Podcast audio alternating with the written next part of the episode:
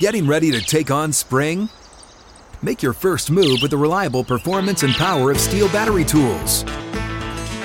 From hedge trimmers and mowers to string trimmers and more, right now you can save fifty dollars on select battery tool sets. Real Steel. Offer valid on select A K system sets through June sixteenth, twenty twenty-four. See participating retailer for details.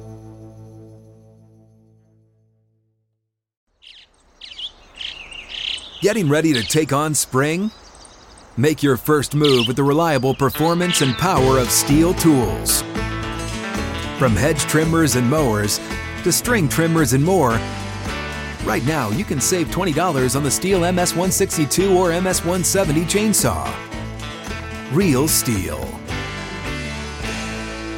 Offer valid through June thirtieth, twenty twenty-four. See participating retailer for details.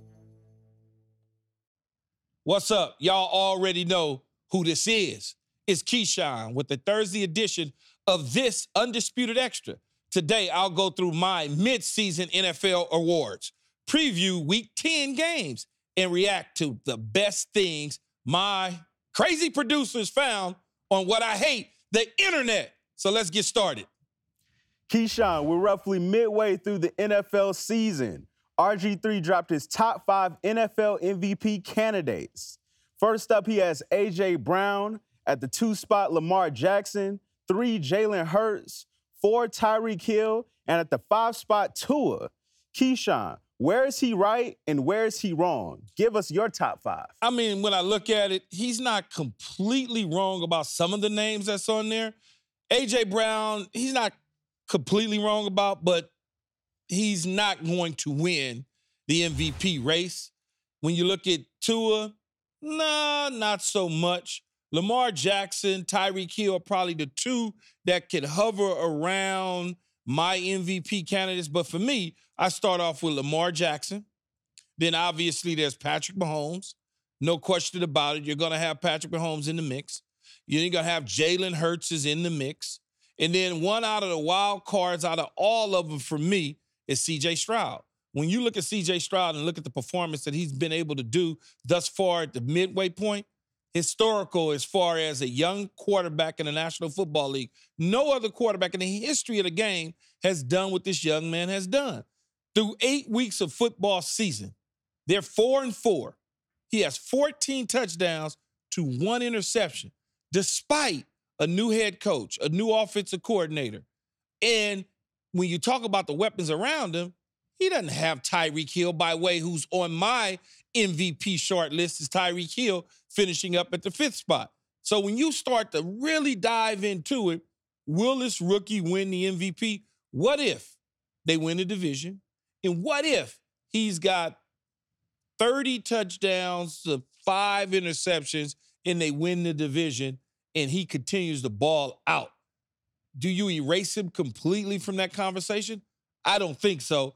But Lamar Jackson is my M V P. C J Stroud with the hot take. Let's get into some more awards, starting with Defensive Player of the Year. Obvious choices that come to mind, Micah Parsons, T J Watt, Myles Garrett. Is your pick one of these three guys, or does someone else come to mind? No, it is one of the three. My pick is certainly one of the three. T J Watt is certainly there. Micah Parsons has a sexy, hot name. If people want to uh, build it up, it's the Dallas Cowboys. But the guy in Cleveland and Myles Garrett is a game changer, a game wrecker. You see what he did the other day. Blocking field goals, they scooping and scoring, sacking quarterbacks. I mean, he's just consistently balling out in Cleveland. But the fact of the matter is he's in Cleveland. So nobody really is paying much attention to him unless you are an N F L guy. If you're an N F L guy, you know exactly who Myles Garrett is. If Myles Garrett was in Dallas, or Myles Garrett was in San Francisco, or Myles Garrett was in New York or one of the New York teams, we'll be talking about one of the greatest defensive ends in the history of the game is the way it would be built up. So Myles Garrett right now is my defensive M V P. All right, moving to the offensive side of the ball. We got Tyreek Hill, C M C, A J. Brown. Who's your pick for Offensive Player of the Year and why? My pick for Offensive Player of the Year right now is a toss-up, if I could do such a thing, between Tyreek Hill and A J. Brown. I, I just A J Brown's been able to do some things that nobody in the history of the game outside of a guy like Michael Irvin was able to do. When Michael Irvin was playing, he went on eleven straight hundred-yard games. You know how hard that is. A J Brown has six straight hundred-yard games. You know how hard that is. That's very, very hard. I don't think people realize those sort of things. And then you talk about Tyreek Hill. Both of these individuals on course to eclipse over nineteen hundred yards at the receiver position. I just think long-term, if we're talking about Offensive Player of the Year, A J Brown has a longer runway than Tyreek Hill. Tyreek Hill has to worry about whether or not his quarterback can stay healthy. He has to worry about ways teams trying to take him completely away from it. And A J Brown just keeps cooking. He just keeps cooking. His team sitting at eight and one right now. How could you not vote for a guy like this? Keyshawn, is A J Brown the best receiver in the N F L? A J Brown is one of my five. I don't like to rank wide receivers. I don't want anybody being mad at me. So I like to say one of the top five guys because Devontae Adams is in Oakland or Las Vegas, not Oakland. I continue to keep calling him Oakland, but Las Vegas playing with not so good quarterback offensive play. He's still one of the top five receivers because if you insert him into a lineup with a dominant quarterback, imagine what that looks like. Then you got A J Brown, you got Tyreek Hill, Justin Jefferson's been put on the shelf. So when you start to kind of look at this, you know, you say to yourself, he's one of the top five because I don't want to just say one guy, two, three, four, five because I don't need nobody mad at me. According to DraftKings Sportsbook, these are the most recent odds for Coach of the Year. Lions head coach Dan Campbell is plus one eighty. Dolphins head coach Mike McDaniel is plus four hundred. Texans head coach DeMeco Ryans is plus five hundred. And the Jets head coach Robert Saleh is plus one thousand. Keyshawn, who is your pick for Coach of the Year? My pick would be DeMeco Ryans. As I said before, you got a new head coach. Dan Campbell's done this before. His team was good at the end of last season. Coming into the year, a lot of people expected them to win their division, go to the playoffs, and make some noise in the N F C. Nobody, no, I mean nobody, could sit here and look at us in the face and say, oh, I thought that the Houston Texans were going to be four and four, and their quarterback was going to be an M V P candidate. Lies, lies, lies, and more lies. So I'm giving it to DeMeco Ryans going away. Keyshawn, take a look at our buddy Craig Carton's top four A F C and N F C power rankings. In the N F C, he's got one, the Eagles, two, the 49ers, three, the Lions, and at the fourth spot, your boy Skip Bayless is Cowboys. In the A F C, Craig's got one, the Ravens, two, the Bengals, three, the Chiefs, and four, the Dolphins. Keyshawn, who are your top four teams in the N F C and A F C? I would say in the N F C, I'm going Eagles, Detroit, Niners, Cowboys. And I only reason why, the only reason why I put the Niners, who's on a three-game uh, skid in front of the Dallas Cowboys, is because they beat them. That's the only reason why. And I slash Dallas in there with Seattle. They play each other in a couple weeks. This will certainly determine a lot in terms of the outcome in the N F C. And in terms of the A F C conference, I'm looking at Baltimore, Kansas City, Cincinnati, slash Miami, slash Buffalo. That's kind of my top five. Even though it's six teams, I'm slashing. So I give them half and a half at the fourth spot. So at uh, the fifth spot, better yet, and it makes two teams there. Keyshawn, who's the best team in the N F L overall? I believe the best team in the N F L overall right now has to go to the Philadelphia Eagles, with the Baltimore Ravens slightly behind them. Getting ready to take on spring? Make your first move with the reliable performance and power of Steel tools.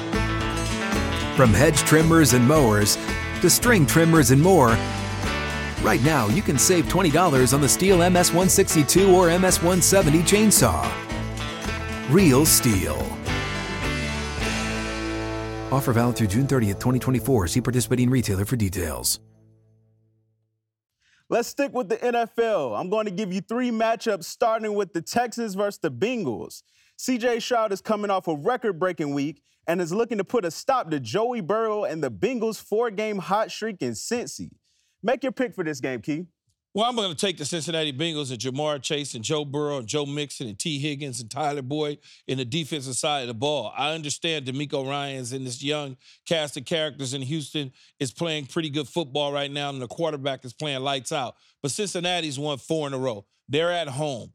They can smell it. They can smell a division. They can smell the playoffs. They completely have turned their season around from the start of the year when Joe Burrow was kind of hampered with a little bit of a calf injury. So I could not pick the Houston Texans in this situation. I'm going with the Cincinnati Bengals.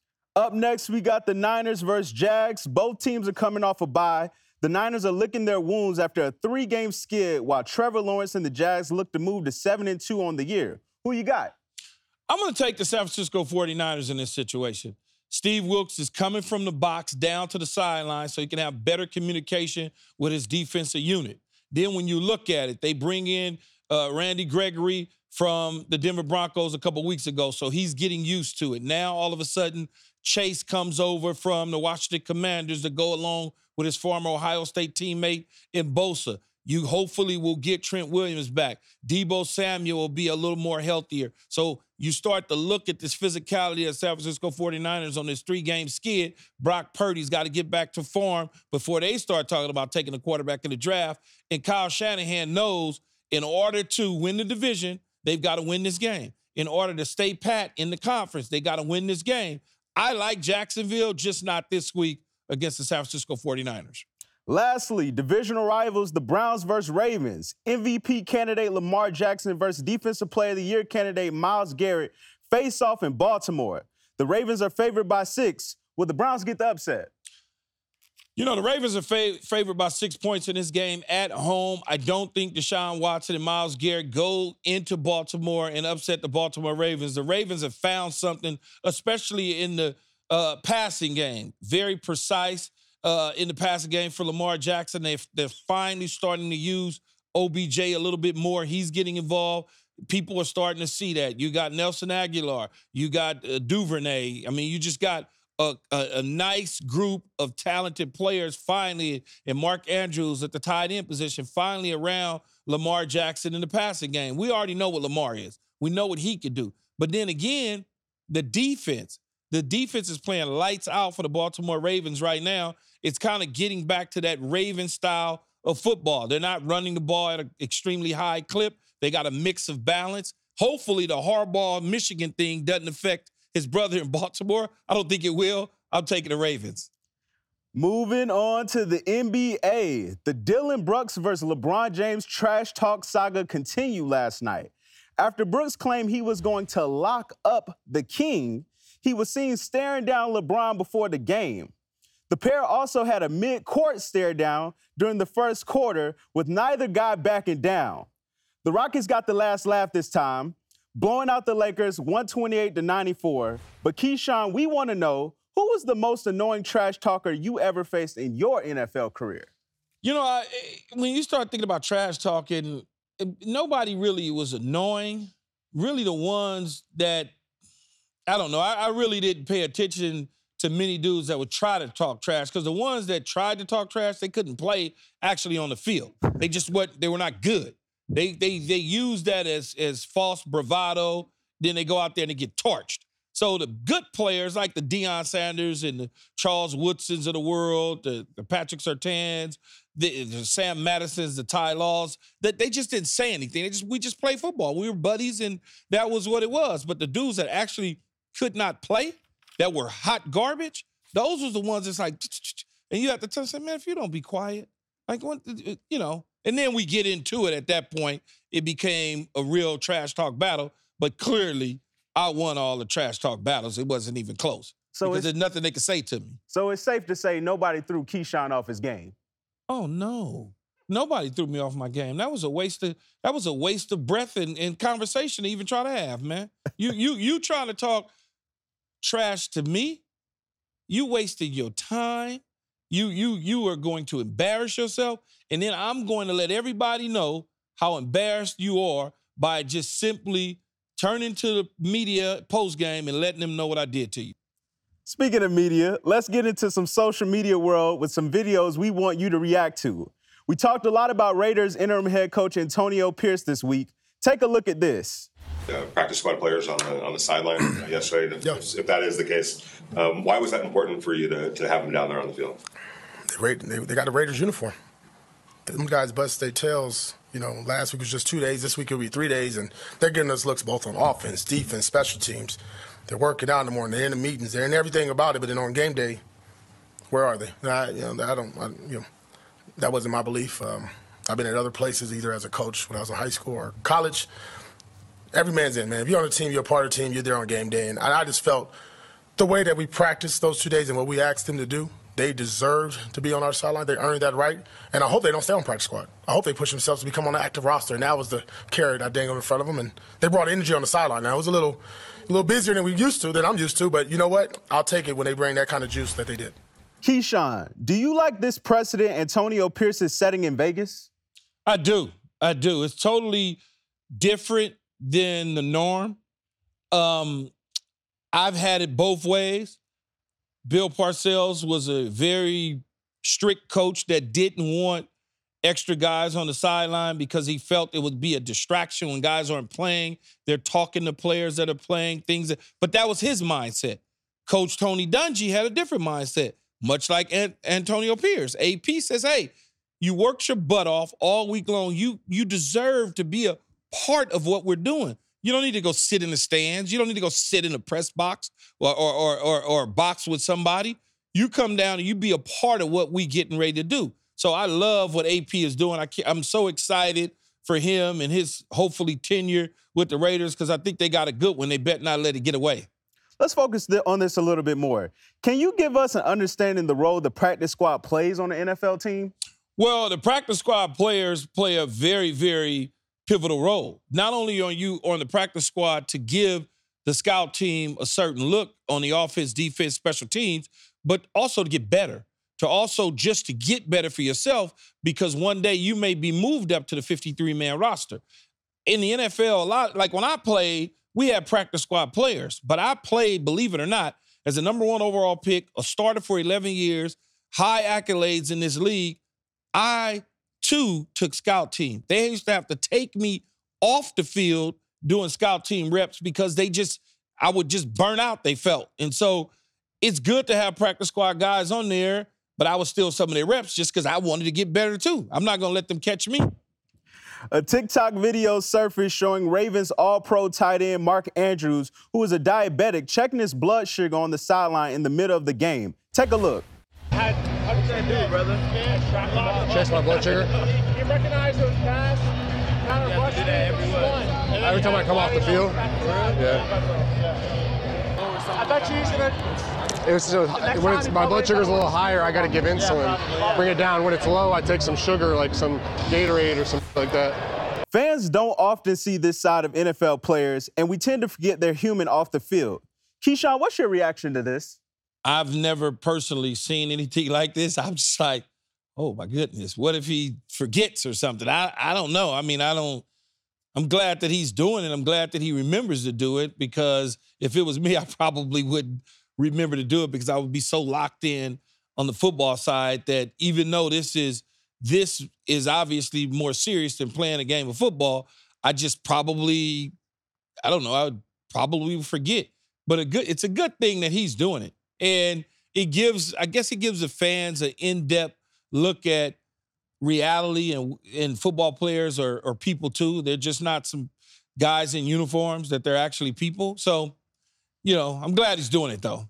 Let's get on a lighter note. We got former M V P Cam Newton saying ex-Panthers Q B Jimmy Clausen tried to charge him a million dollars for a jersey number when he was in the N F L. Watch this. But how you solidify the number, though? Number one. I don't even want number one. Man, Jimmy Clausen, we cool now. Jimbo, he's like, shit, if you want it, you got to pay for it. I was like, cool, how much? He said a million. One million dollars. I said, boy, kiss my ass, boy. I said a million dollars, bro. I said, bro, people don't make a million dollars in a lifetime, let alone I'm going to give you a million dollars just for a fucking number, bro. So I thought he was playing. The motherfucker comes back and said, okay, bro, I talked to my people. We'll do it for uh, seven hundred fifty thousand dollars. I said, oh. Oh, you for real? I hung that phone up. True story. Hung that phone up. I called the equipment man. I said, I'm rocking with number one. I made an oath to myself. I said, that will be the last time Jimmy Clausen will ever be heard of in Carolina. But how you started two? You always had two? First of all, nobody's giving anybody a million dollars for their damn number. And I know Jimmy. I know Jimmy very well. Very, very well. And if this is true, which I don't, which I doubt that Cam Newton is even making the story up, it's probably true. Cam first pick, money, you know, the whole deal. So, of course, Jimmy Clausen probably said, I need a million. If that was to ever happen to me, I'd just wait him out. You're going to get cut anyway, dog. I ain't even worried about it. That, no, that's real talk. If somebody had nineteen on a team that I was going to, and nineteen was available, I mean, nineteen wasn't available, and he approached me and he said, you know, I'll give him twenty, ten, fifteen, maybe even thirty, forty, maybe even fifty. I may just, you know, just because. But if he tried to tell me some one hundred thousand, two hundred thousand, seven hundred fifty, a million, oh, no, I'm going to wait for your ass to get, you're going you're going to get cut anyway. In fact, I'm going to tell him to cut your ass and give me the number. That's just the, the reality of it. I'm surprised Cam didn't do that. I'd have been like, man, you don't tell that dude to get out of two. Get get get this dude out of two, man. That's that's how you handle that. Obviously, obviously, a jersey number means a lot to a player. Keyshawn, what did the number nineteen mean to you? Well, actually, I wore three in college, and I originally applied to get number three at the New York Jets when I was drafted. I wore three in practice with the Jets, but they wouldn't allow me to wear three because at this point in time, uh, single digits couldn't be awarded to skill position players. So what they decided to do when we petitioned it was allow me to select a number in the teens. And so at the time, Pat Kerwin, who was our assistant general manager, son, said, hey, I want to pick your jersey number for you. And we went down to the equipment room and he picked nineteen because he said, number one, and three times three is nine. And so I was like, okay, I was number three. I was number one, a number one overall pick. Okay, cool. I'll take nineteen. Nobody else in the league for about, I want to say probably a six, seven, eight year period of time could not wear anything at the receiver position but an eighty number. I was the only player that had a team number at the receiver position for a very, very long time.